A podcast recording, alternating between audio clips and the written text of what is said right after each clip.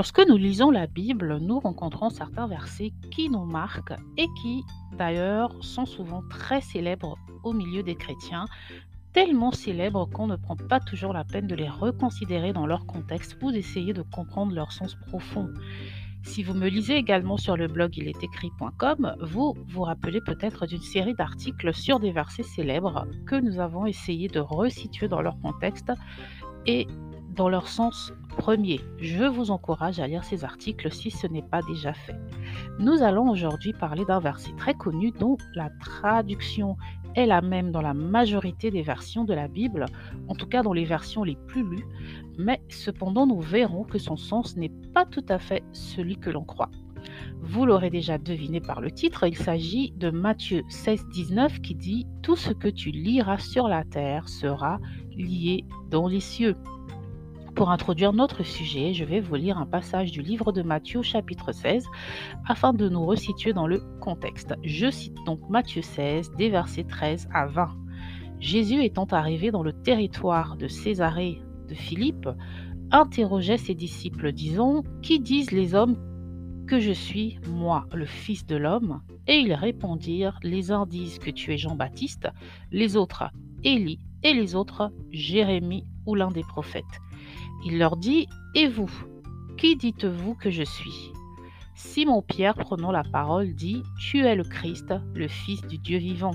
Et Jésus lui répondit, Tu es heureux, Simon, fils de Jonas, car ce n'est pas la chair et le sang qui t'ont révélé cela, mais mon Père qui est dans les cieux. Et moi, je te dis aussi que tu es Pierre, et que sur cette pierre je bâtirai mon église, et les portes de l'enfer ne prévaudront point contre elle. Et je te donnerai les clés du royaume des cieux, et tout ce que tu liras sur la terre sera lié dans les cieux, et tout ce que tu délieras sur la terre sera délié les cieux. Alors il défendit à ses disciples de dire à personne que lui, Jésus, fut le Christ. Un passage complexe dans lequel Jésus s'adresse à Simon-Pierre. Ce texte est souvent mal interprété par certains chrétiens qui donnent à Pierre une fonction quasiment identique à celle de Jésus, jusqu'à le considérer comme un médiateur entre Dieu et les hommes, alors que la Bible nous dit bien que ce seul médiateur est Jésus. Ici, nous allons essayer de comprendre ce que Jésus a voulu dire par ⁇ Et je te donnerai les clés du royaume des cieux, et tout ce que tu liras sur la terre sera lié dans les cieux, et tout ce que tu délieras sur la terre sera délié dans les cieux. Plutôt que de ne reprendre que la deuxième partie de ce verset qui est la plus connue, nous allons commencer par essayer de comprendre ce que sont les clés du royaume des cieux, puis nous nous attacherons à saisir le vrai sens de cette célèbre phrase Tout ce que tu liras sur la terre sera lié dans les cieux. Si vous me rejoignez pour la première fois, je suis Louise du blog ilestécrit.com et je vous embarque dans une nouvelle aventure biblique.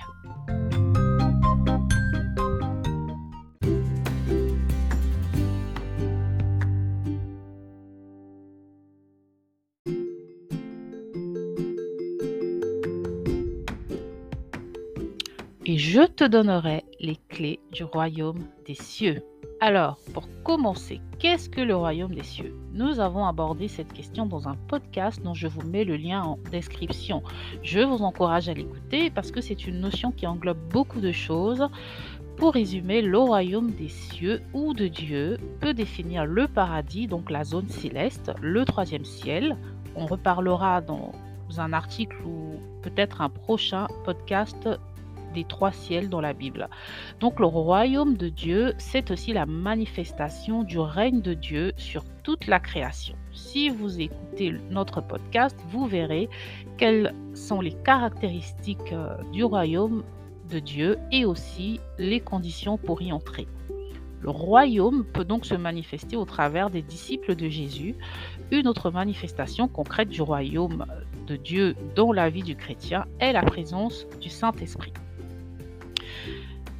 Donc, euh, ici dans notre texte, le mot clé, voilà, euh, clé comme des clés pour ouvrir, voilà, est tiré du grec, du grec pardon, cléis, qui veut dire une clé ou métaphoriquement cela symbolise le pouvoir ou l'autorité.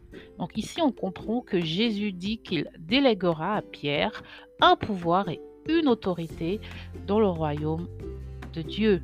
Une clé sert à ouvrir et fermer. Alors, euh, là, je parle de, mémoire. Hein. J'ai lu cette information quelque part, mais je ne sais plus où. Je ne retrouve plus la source. Donc, ma mémoire est peut-être un peu altérée. Mais il semblerait que dans la culture hébraïque, le père de famille détenait la clé qui ouvrait les greniers. Il avait donc le pouvoir de les ouvrir et les refermer et il transmettait euh, ces clés à son fils lorsqu'il transmettait ce pouvoir. Donc euh, dans la Bible, il est question de différentes clés, peut-être un sujet pour un autre temps, mais ici retenons que les clés symbolisent un pouvoir ou une autorité. Jésus dit donc à Pierre qu'il lui donnera pouvoir et autorité dans le royaume des cieux.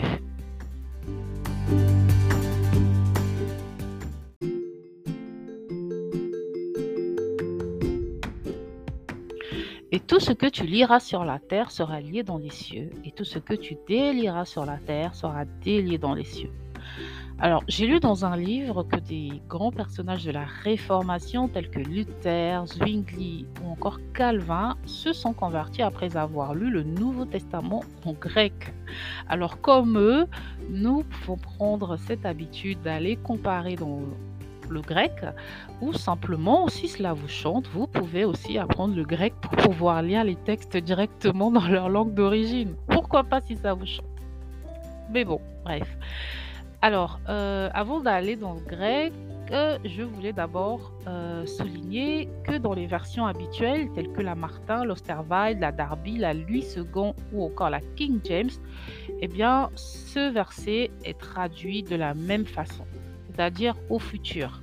et enfin, euh, pourquoi je précise futur, vous, comprendrez par la suite. Et enfin, nous avons la traduction littérale Jung en anglais qui, elle, nous dit euh, autre chose. Donc, je vous cite euh, la Jung que je vous ai traduit en français et je vous mettrai la version anglaise en commentaire.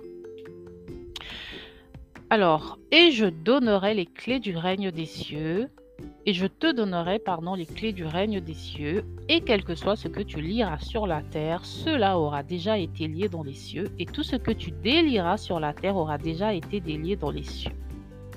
Est-ce que vous voyez la différence? En réalité, le temps euh, n'est pas le futur dans le grec, mais le futur parfait. Pour la deuxième partie euh, du verset, j'entends là, euh, lorsque je dis ce que tu liras sur la terre, le temps utilisé est bien le futur, mais dans la deuxième partie, cela aura déjà été lié, le temps utilisé est en fait un futur parfait. Donc pour vérifier cette info, euh, vous pouvez aller sur le site Top Chrétien, dont je vous mets le lien en commentaire, et vous verrez que dans la version grecque, à côté du verbe lier il y a euh, mention d'un temps parfait sous la référence Strong 5772. C'est donc la preuve que c'est un futur antérieur. Donc ce qui aura été déjà lié dans le ciel, nous pourrons le lier ici-bas. Et ce que nous délirons aura déjà été délié au ciel. J'espère que ce que je dis du sens. Lorsqu'on garde la traduction actuelle de notre verset, on comprend que ce que le chrétien aura lié ici-bas sera ensuite lié dans les cieux, alors que c'est l'inverse. Ce que nous faisons ici-bas n'est possible que parce que c'est déjà écrit dans les cieux, si je puis le dire ainsi.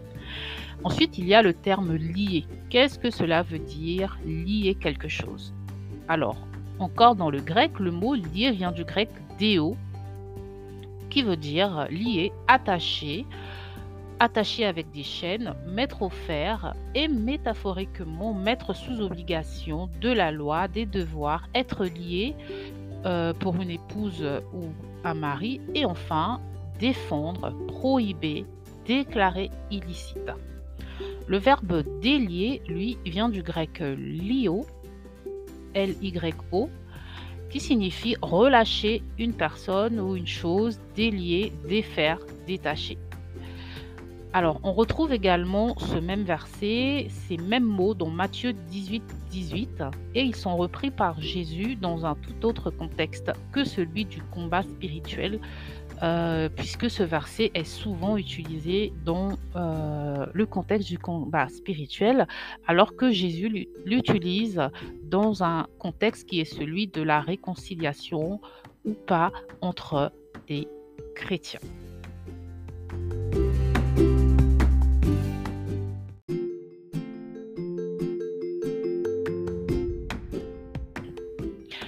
Alors, pour conclure, nous dirons que comme Jésus a fait les choses qu'il a vues son Père faire avant de les faire lui-même sur terre, la logique serait que ce qui est déjà au ciel se manifeste ensuite sur terre.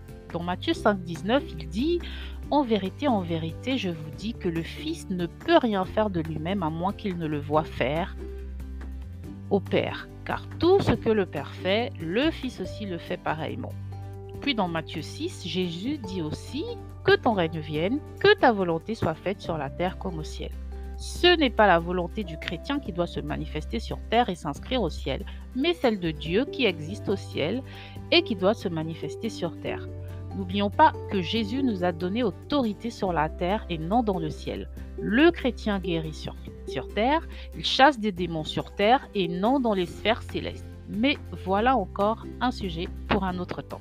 On ne devrait plus lire et tout ce que tu liras sur la terre sera lié dans les cieux et tout ce que tu déliras sur la terre sera délié dans les cieux, mais plutôt, quel que soit ce que tu liras sur la terre, cela aura déjà été lié dans les cieux et tout ce que tu délieras sur la terre aura déjà été délié dans les cieux on peut comprendre que tout ce que nous lirons ici-bas aura déjà été approuvé par le Seigneur. Voilà, c'est tout simplement ce que nous devons comprendre. Nous ne forçons pas la main de Dieu en décrétant des choses qui reçoivent automatiquement son sceau ou son approbation. Notre action consiste à faire se produire sur terre ce qui a déjà été établi au ciel. Nous faisons ça volonté. Merci de m'avoir écouté et à bientôt j'espère pour de plus belles aventures bibliques. Ciao